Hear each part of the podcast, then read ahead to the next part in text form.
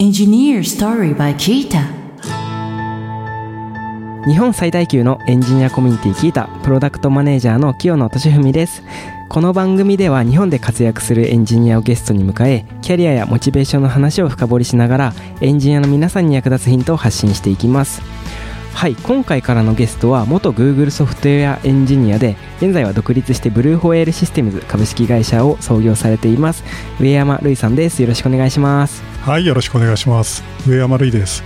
えー私ですね、まあ、10年ほどアメリカの Google で働いてまして、主にコンパイラチームというところにいて C++ コンパイラとかそれに関するツールの開発をしておりまして、で、その後 Google Japan にちょびっとだけ戻ってきたんですけど、会社は辞めてですね、今は自分の会社でオープンソースをもとに、えービジネスをしています。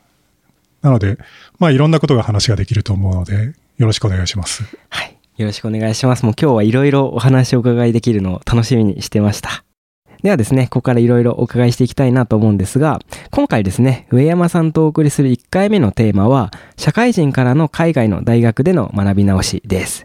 はい、今回はですね、あの、海外の大学に通われてた上山さんにもですね、いろいろお話しして、あの、伺っていきたいなと思っております。で、最初なんですけど、まず、あの、こう、学びのところより以前に、まず、プログラミングっていうところですね。あの、本当に上山瑠衣さん、こう、今は、こう、本当に、こう、いろいろコンパイラーの開発とかやってらっしゃったりとか、まあ、そこすごいアウトプットとかもされていて、まあ結構そこで、こう、知ってる方多いんじゃないかなと思うんですけど、こう、そもそも開発とか、プログラミングっていうのを、いつからこう、始めたのかとか、いつ興味を持ったのかみたいなところをお伺いしてみたいです。そうですね。プログラミングを本当に始めたのは多分中学生の3年とかぐらいで。中学生からやってらっしゃったんですね。一応、ただそれが昔の話なので、コンピューターが今みたいに広くみんなに受け入れられてるというか、役に立つスキルだと思われてないようなまだ時代で。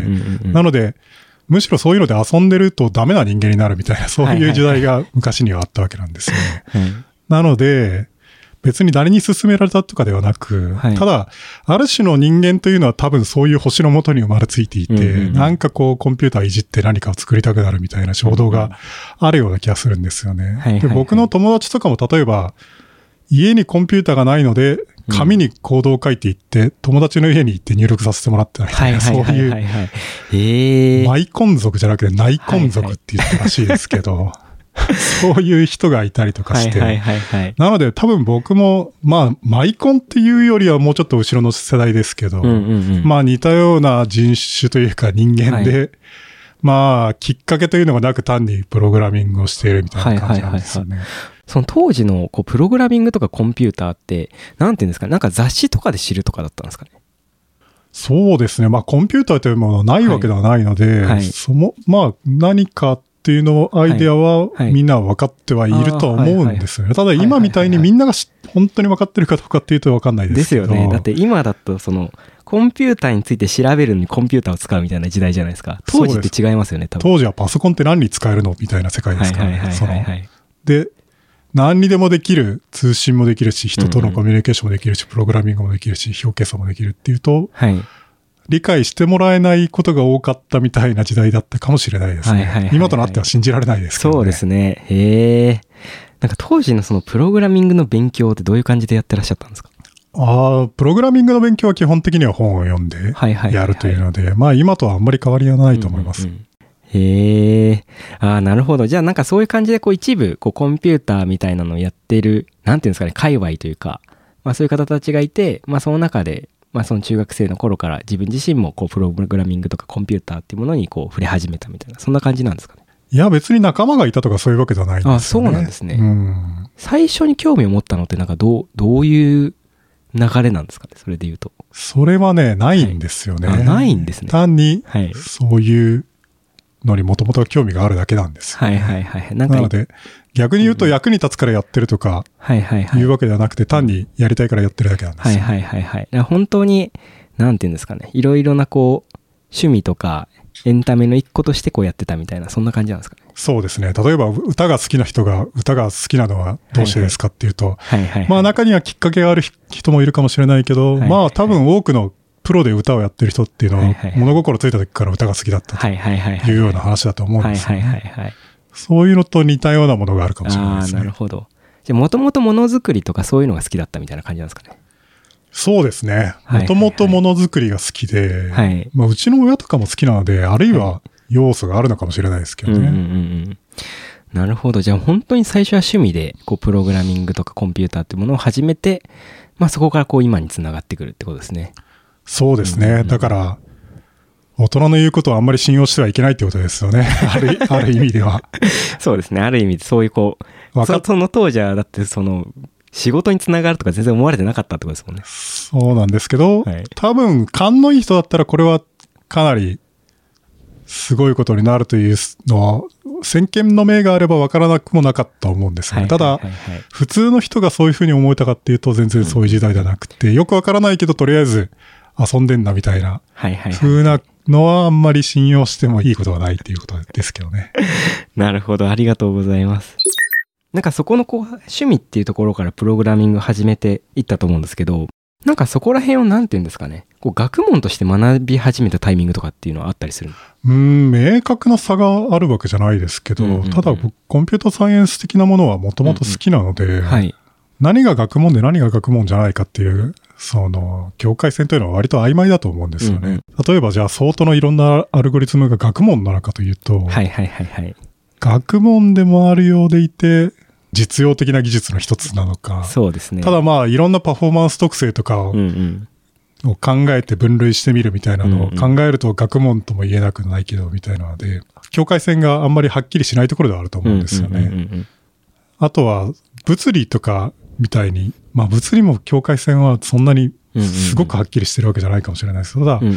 コンピューターというのは全てが人が作ったものなので、うんうんうん。なので人が作った計算機というものの上で、じゃあどれだけその理論が一般性を持つかっていうとよくわかんないところがあって、はいそういう意味でははいはい、どこからがコンピューターサイエンスでどこからがエンジニアリングなのかっていうのはちょっと曖昧なところがあると思うんですけど、はいはいはいはい。まあそういう意味では僕はどっちも好きで、はいはいはいはい。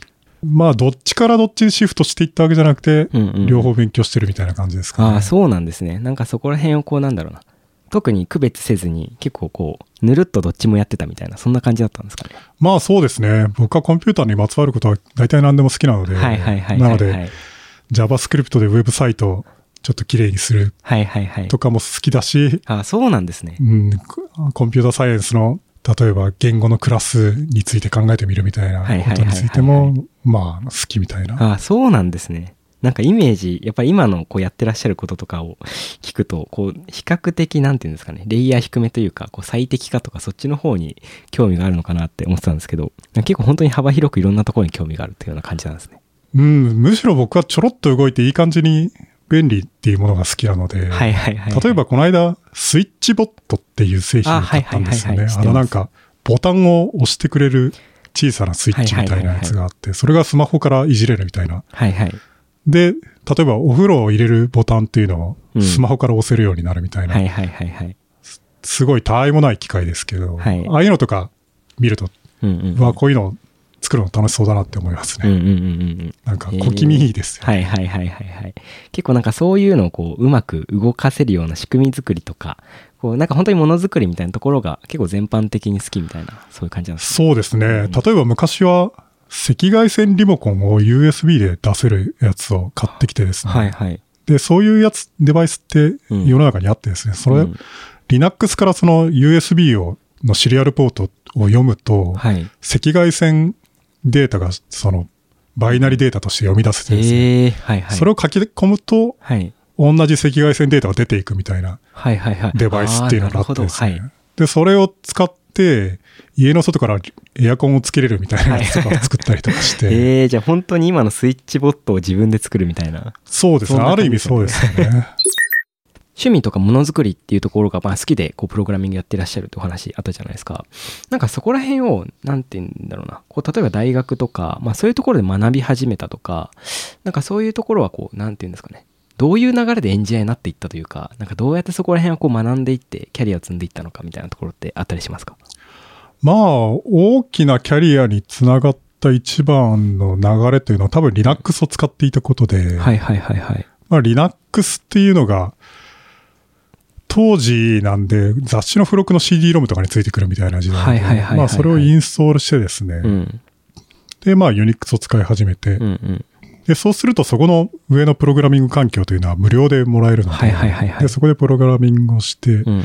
で、オライリーの本とかを読んで、うん。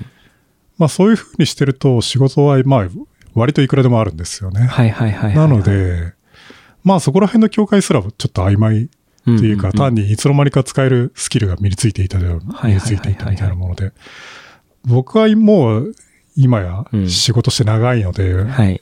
感覚もわかりますけど、オライリーの本とかたくさん読んでる人ってあんまりいないんですよね。はい。はい。はい。なの、で、趣味で読んでるやつっていうのは強いんですよ。なんか例えば、オライリーの DNS& バインドっていう本、なんかうん DNS とバインドのうん。すごい分厚い本を何回も読書として読んだりとかして、で、未だにほとんど役に立ってないんですけど、うん。うんうんうん。DNS とかについては異様に詳しいんですよ。はいはいはい。なんでかというと、オライリーの本を何周もしてるので。はい。なので、ある意味、ネットワーク、そこら辺のネットワークエンジニアより全然詳しいみたいな。はいはいはいはい。なので、まあそういう人にとってはうん、うんうん仕事と趣味のなんか境目っていうのは結構曖昧というか、どっち、趣味でやってるつもりでもすごい役に立ってるみたいうんうんな。あそうなんですね。なんかもともと最初のファーストキャリアからソフトウェアエンジニアだったんですかね。まあ、大体そうですね。うんうんうんうん。あそうなんですね。こう大学に入ってそこで学んでその進路としてソフトウェアエンジニアになったっていうよりもこう趣味の流れの延長線上でこうエンジニアになってったみたいなそんな感じなんですかね。そうですね。しかも多分その当時のはい人たちは割とそういうパターンが多くって、あそうなんですね。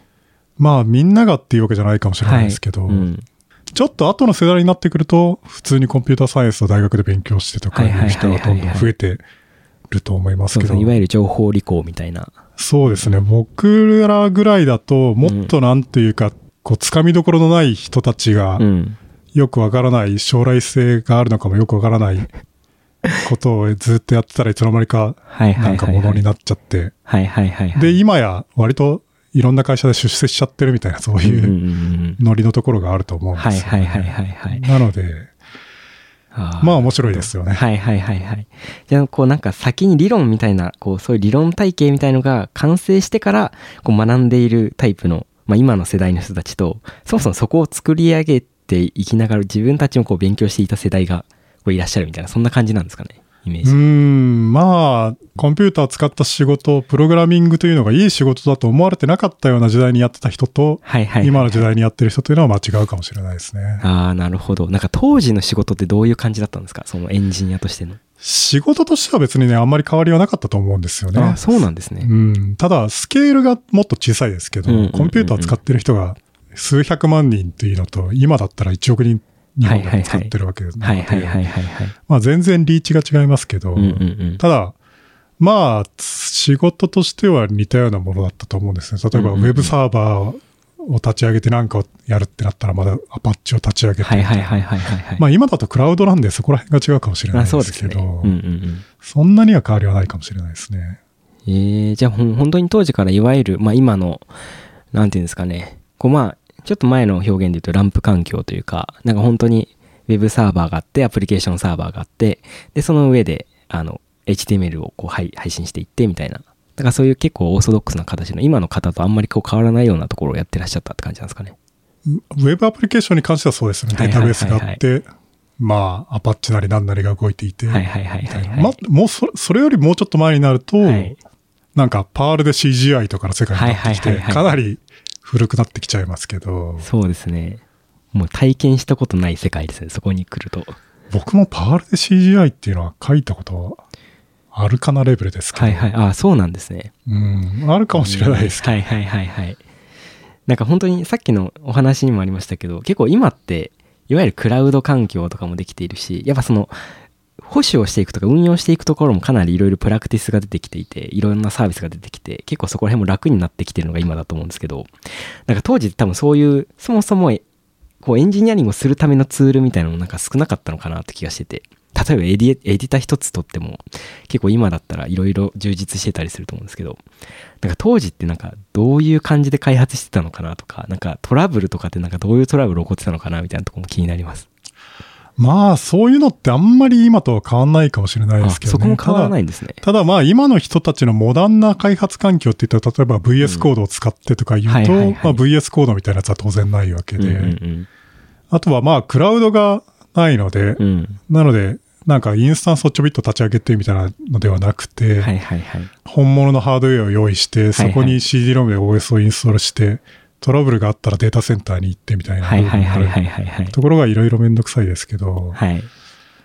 また一方で、うんその、クラウドお任せではわからないことを学べるというのは、んうんうんいいと言えばいいですけどね。はいはいはいはいそこら辺がめんどくさいといえばめんどくさいんですけど、例えば、メールがどういう仕組みで届いてるのか、みたいなのとか全く気にしなくてもいいのと、ま、全く気にしない方がはい良くていいんだったらそれが一番いいですけどね。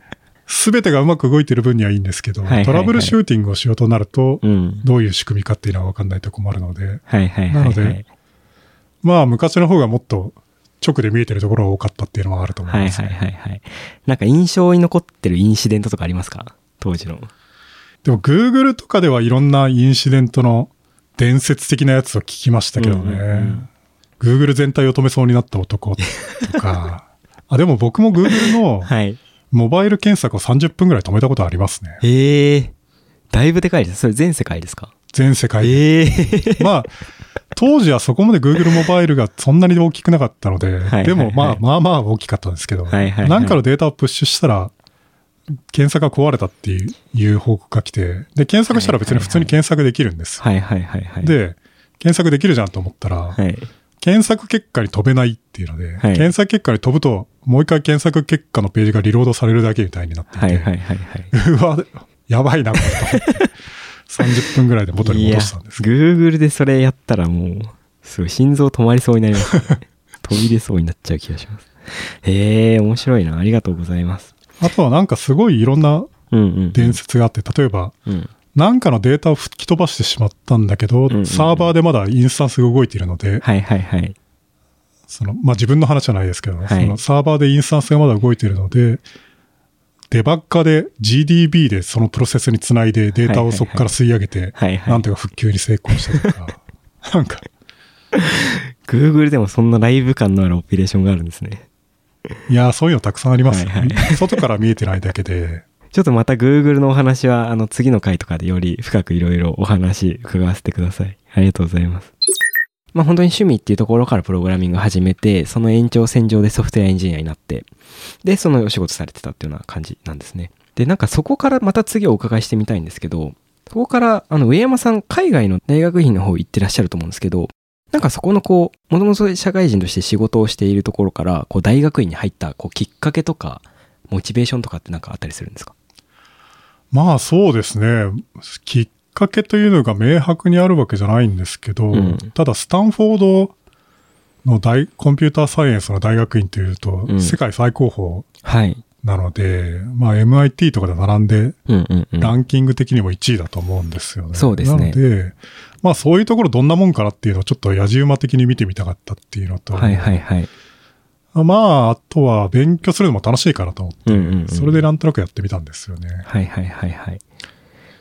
でえー Google とかだと、うん。その、スタンフォードの大学院の授業っていうのをうん。受けられるみたいな、その、コーポレートのなんかのメンバーシップみたいなものがあって、はいはいはいはいはい。で、そこでいくつか授業を受けると、うんサーティフィケートがもらえたりするんですよね。はいはいはい。なんかコンピューターセキュリティ、この授業を受けました認定証みたいなやつがもらえたりとかして、で、まあお試しができるんですよね。はいはいはい。で、そういうのでお試しをすると、うん。入学に有利で、うんうんなぜかというと、そこですごいいい成績を取ったりすると、うん。はい。その教授に推薦状を書いてもらえると。はいはいはいで、スタンはフォードの教授に推薦状を書いてもらえるとかなり有利になるので、い。はい。なので、そこでまず3つぐらい授業を取ってみて、はい。まあ、推薦状を書いて欲しかったっていうのもあるけど、はい。これで3つやってみてどうかな、どう自分が思うかなっていうのも含めて、はいはいまあ、はい。体験としてやってみて、はいはいはいで、まあ、これなかなか面白いじゃないかと思って、うんうんうん。で、それでまあ、正規の学生としてアプライしてうんうんうん見たっていう感じですね。へえ、あ、お試し入学みたいのがあるんですね。そうですね、入学じゃないんですけど、うん履修生っていう扱いですね。はいはいはいはいはい。成績もつくし、うん。その授業も普通に受けるんだけど、うん。学位になるわけではないと。はいはいはいはい。で、大学としては、まあなんかそれで、普通に履修生としての。学費をもらうので儲かるし、みたいはいはいはいはな。いまあなんか、そういうのが。あるんですよね。はいはいはいはいはい。あの、お試し入学というか、その履修をしている時って、お仕事もへやりながらやってたんですか？そうです。もう入学した後もずっと仕事をやりながらやっていたので、ええはいはいはいはい。その、スタンフォードに行った時は、もうすでに海外で直接リアルで授業を受けてたって感じですか？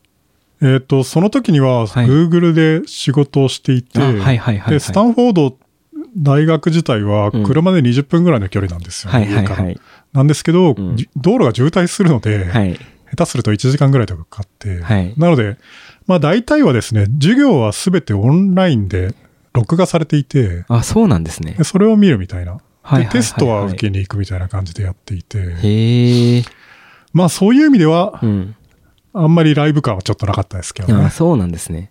やろうと思えば日本からもこう入学して授業受けたりできるんですかねそれって。多分できないことはないと思いますね。あ、そうなんでですね。どれぐらい可能なのかわからないですけど、ローカルの人しかダメっていうわけじゃなくて、はい。ローカルの人だとうん逆にテストは受けに行かないといけないんですよね。はいはいはいはい。っていう縛りがあるぐらいで、はい。遠く離れててもできると、ででできないわけじゃないと思います。やってる人いるはずです。へえ、あ、そうなんですね。あとは、リモートでも取れる学位とかはスタンフォードだけじゃなくて、いろんな大学がアメリカではやっていて、例えばはい有名なところだとジョジョージアテックとか、はい。他にもいろいろあるんですよね。うんうんうんうん。でそういうの学費とかも結構安かったりするところもあるので、うんうんうんうん。で正規の学位がもらえるので、うん。例えばその後アメリカに就職するとかになるとかなり有利になるはずだし、まあ結構うんうんうん悪くはないとは思うんですよ。へえ、あ、そうなんですね。確かにそれは、こうなんだろうな。まあ、こう社会人、こうやりながら、こう仕事をしながら、こう勉強してる方も多分今、日本にもいっぱいいらっしゃると思いますし、なんかその海外留学とか、海外のところで勉強したいなって思ってるけど、やっぱいろんな事情でいけないみたいな方もいらっしゃる気がするので、なんか今僕も聞いてて、ちょっと興味を持ちました。そうですね、うんオンラインで検索してみるとそういうのをやってる人たちが結構見つかると思うので、はいはいはい。なのでいろいろ情報はあると思います。うんうんうん。へえ、そうなんですね。ただ僕のおすすめはできるんだったら、時間とお金が許すのであれば、うん。普通にそのオフライン学生として通う方がいいと思いますけど僕も今から考えるとそうすればよかったなと思って、あ、そうなんですね。つまり会社を辞めて、うん。まあ1年半とか2年ぐらいで卒業できるので集中してやって、それで卒業したらもう一回単に就職すればよかったと。思うんですよね。なんとなく仕事を辞めるのも、辞めずにやってしまったのは、はい。長期雇用マインドがまだできてなかったがゆえの失敗かなと思って。はいはいはいはい。へえ、まあでも確かにそうですね。やっぱりこうどうせ学ぶなら、まあしっかり学ぶみたいな選択肢もありますよね。あとは学生寮とかに入ったりすると、はいそこの学生寮で、うん。まあいろんなコミュニケーションがはいはいあるので。やっぱりそういうのは全然違うと思いますね。ああ、なるほど。なんか実際こうスタンフォードでこう勉強してみて、日本とこうなんだろう学ぶ内容の差とか、こう学生の雰囲気とかってなんかやっぱ差ってありました？うーん、学ぶ内容の差というのは実、そんなにないんじゃないかと思うんですけど。あそうなんですね。学生で言うと、んまあいろんな国から来てるというのは違いますよね。はいはいはいはい、はい。50カ国以上から来てると確か学長が入学の時に言ってたと思うので、かなりすごいですね。確かにそれは。で、男女比とかも6、4で、男の人が6割、女の人が4割ぐらいうんうんうんうん。みたいなので、はいはいはいまあ、ダイバーシティとかもいろいろ考えながら取ってるっていうのがあるんでしょうけど、うんうんうんまあ、それも半々を目指してるみたいなことを言っていて、はいはいはい。あとはスタンフォードの教授、まあ、西海岸だからっていうのがあるんですうん。しょうけど、スタンフォードの教授たちはうん。みんなビジネスもできるっていうのを自慢してるっぽくって。その、入学の時にですね、うんうんうん。学長、コンピューターサイエンスの学長が、我々は常にビジネスプランを後ろのジージーパンのポケットに入れてるんだみたいなことを言っていて。はいはいはいはい。まあそれは比へ喩でしょうけど、はい。ただ、アカデミアだからビジネスのことはわからないみたいなの全く逆というか、えそうですね。それでし実際教授がですね、うんビジネスで大成功した後に教授になってる人とか結構いて、うん。何千億円持ってるみたいな人っうん。ぽい人がはいはい、いたはい。りとかするんですよ。へえ、面白いですね。ビジネスに転身する人も結構多くって、はいはいはい。教授からってことですか？教授からへー会社を作っちゃう人も結構多いですし、うんうん。例えば僕は最後の方に受けたネットワークの授業の教授は、はい。授業が終わった何クォーターか後にインテルに転職していて、へでえ。インテルの副社長になっていて、はい SVP になっていて、すごいですね。そんなキャリアの転身があるんですね。そういう感じなんだと思ってすごいなと思いました。はいはいはいはい確かに日本とはそこら辺の雰囲気が全然違いそうですね。やっぱなんか日本のこう大学とか、まあ、いわゆるこうアカデミックなところって、なんかそこからこうビジネスにつなげていくぞみたいな雰囲気ってあんまりないというか、だからこう大学で学生はこう勉強して論文書いて、で終わったらこうそこからこう就職して、そこでまたこうゼロからエンジニアとしてのキャリア積んでいくみたいな、なんかそういうイメージがあるんで、そうですね。スタンフォードなんかはコンピューターサイエンスは就職予備校みたいなマインド。だと思いますね。基本的には普通に就職に役に立つからみんな来ていて。はいはいはい。すごいお金もたくさん払っているので、元を取る気持ちもみんな満々だし、はいはいはい。確かにそこは日本と結構違いそうですね。授業とかでもうん単位がもらえない授業だか、1単位だけもらえる授業とかで、はい。なんかこう、テック企業の面接のうん。を学ぶ授業みたいなところがあったりとはいかして、はいはい。えー、かなりビジネス寄りなんですね、やっぱり。模擬面接をしてもらえるみたいな。はいはいはいはい。で、教授とかもビジネスやるし、はいはいはい。ちょっとなんかノリが違うところはあるかもしれないですよね。うんうん。で、アメリカとかでありがちなのが、はい。なぜかはよくわからないですけど、うん。そういうアカデミックなところとか、うんコンピューターサイエンスとかで強い人が、うんなぜかマネジメントも強いみたいなパターンっていうのが結構あって、はい。なので、まあ普通に大学教授をやってた人が、例えばインテルの SVP になって、はいはいはい。何百人何千人いる部門を率いるみたいなのって、はい。なんていうか大学教授としてのスキルだけじゃダメですよね。確かにそうですね。全然違うことをやる感じですもんね。経営みたいな。なんですけど、なぜか偉い人結構できちゃうんですよね。はいはいはい。それ面ころがやっぱり白いですね。アメリカの強いところだなと思って。ええいや、それはすごい、やっぱり日本と全然違う雰囲気な感じがしますね。なんか、今お話の中にもあったと思うんですけど、結構やっぱりそのお金はかかりますか？その海外の大学行くってなると。そうですね。お金かかると思いますね。私は Google に勤めながらやっていたので、んうんで、Google は福利厚生の一部として、うん。なんかその学費の3分の2は払ってくれたんですよね。はい。へえ、そんなのがあるんですね。そんなのがあるんですよ。50単位ぐらいを取れば卒業だと思うんですけど、んうんうん1単位あたり、1単位あたりでいくらみたいになっていて、んうんうん1単位あたりが多分1200ドルとか1300ドルぐらいだったと思うんですよね。えまあ今の円相場で言ったら20万円近えいと思います。そうですね。かなりですね。そうすると掛け算するとそれだけで1000万円ですけど、はい。ただ僕の場合には多分自己負担2、300万円ぐらいだったんじゃないですかはね。い。でもやっぱそんぐらいかかるんですね。しかもそれはそのはいパートタイムとして言っていて、はい。なので生活費とかカウントされてなくて、はいしかも Google が3分の2払ってくれてるっていう話なので、なので今の円相場ではい。仕事辞めてフルで行ったりすると年間1000万じゃ全然足りないと思いますね。いやー、なかなかしんどいですね。なんかその現地の学生とかは、なんかそ、そこら辺のこうお金の工面ってどうしてるんですかね？ああ、それはね、はいなんか入学した時に聞いてみてなんか思ったのはですね、はい。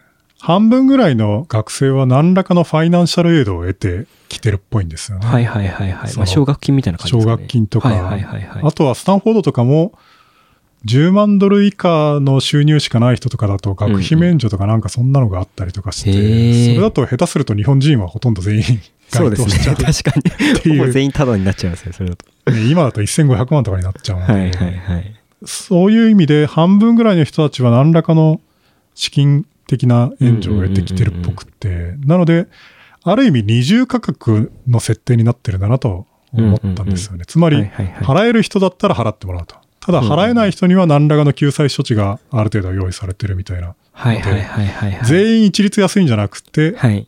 お金持ってる人はお金巻き上げるけど、そうじゃない人っていうのは、なんとかしてやろうっていうシシステムなのかなってちょっと思いました。ああ、なるほど。じゃあ結構その値段自体は結構高いなって思いますけど、そこに対してのこう、サポート自体も結構いろいろあったりはするっていう感じなんですね。何らかの救済処置はどうもあるっぽいですけどね。はいはいはいただそういう奨学金とかどっから得てるのかはちょっとわからなかったですけどね、はいはい学校から得てるのか自分の国から得てるのか。うんうんうんうん。あとは、まあみんな元を取るつもりで来てるので、学生ローンっていうのはすごいアメリカでも一大産業ですし、ああ、そうなんですね、やっぱり。お金を借りて取り返すつもりで行くと。はいはいはいはい。アメリカのコンピューター業界の給料はすごいいいですから、はいはいはい。なので20万ドルとか借金があってもうん。返せるとはいはいはいはいいうので来るみたいな。なのでみんな、すごい実際的な考えを持ってきてると思います、うんうんうんうん。そうですね。やっぱ日本と比べるとそこら辺の本気度とか必死具合って全然違いそうですよね。やっぱ桁が違う気がするんで。そうですね。まあ、あとは、日本だと、全員に対して安いか全員に対して高いかっていうところは、うん。ちょっと違うかもしれないですね。そうですね。確かに。最後にちょっと聞いてみたいんですけど、ぶっちゃけそこのこう大学行って勉強してみて、なんていうんですかね、行ってよかったなって思いますか？やっぱり。ああ、行ってよかったと思いますよ。ただいろんなトレードオフがあって、うん。一つ、何を失か失ったかっていうと時間ですよね。うんうんうんで、パートタイムで大学院とかに行くと、基本的には土日とかうん夜を使って、使ってやるしかなくって、うん。はい。で、それで、すごい時間もなくなるし、うんしかも、3年ぐらい、3、4年かかったりするんですね、卒業が。はいはい、はい。というの、も、フルタイムで行ってれば3つとかの授業を同時に進めるんですけど、うん。パートタイムで行くと1個ずつしか取るしかなくって、うんうんそうするとすごい時間かかるんですよ。なの、で、まあ土日がないみたいな状態が何年も続いちゃうわけなんうんですよね。うんうん。ただ、また一方でですね、まあやっぱ面白いなと思って、うん。というのも、コンピューターサイエンスのガチっぽいやつっていうのは、うんやっぱり仕事ではやらないので、はい。なので、ただ興味はあるので、うんそういうのを学べてよかったなっていうのと、うんうんうん。あと、やっぱりなんかそのたくさん課題が出るのがいいなと思ってですね、うんうん。いろんな練習になるので、うん。まあ、仕事しながら行ってる人にとってはアホ臭い演習っていうのもたくさんあって、今更 C 言語必修だからやらないといけないみたいなのとかあるんですけど、はいはい。でも例えば、コンピューターサイエンスの数学っぽいやつとかうんうんで証明をたくさん書くようなもん、その課題とかだと、うん。はいはい。これはですね、なんか、単にコンピューターサイエンスの勉強になるというわけじゃ、だけじゃなくてですね、うん物事を分かりやすく英語で説明するフレームワークを身につけるみたいなうんうんうん。意味でもすごい役に立つんですよ、はいはい。証明といえども人が読むものなので、はいわけのわからない書き方をしてはダメで、うんうんで、まあ基本的には型に当てはめて書くんですよね。今からこういう証明をしますと、こういうテクニックを使います。まずはこういう前提を置いて、みたいなのうん。を何回も宿題でやってると、普通にプログラミングで、そのコメント書くときとかも上手くなるんですよね。はいはいはい。わかりやすい文章が書けるようになるみたいうんな。うん。なので、まあ今のは一例ですけど、まあいろんな勉強というのは。身にはついたと思いますね。はいはいはいではい。まあ時間がかかるっていうのははい欠点ではあるんですけど、一方でですね、3年4年別に何にもしなくて、うん。週末だらだら過ごしてても3、4年は経つわけです。当たり前ですけど。なので、まあ、あえてそこで詰めていっても、うん。なまあいいんじゃないのかなってちょっと思うんですけど。はいはいはいはい。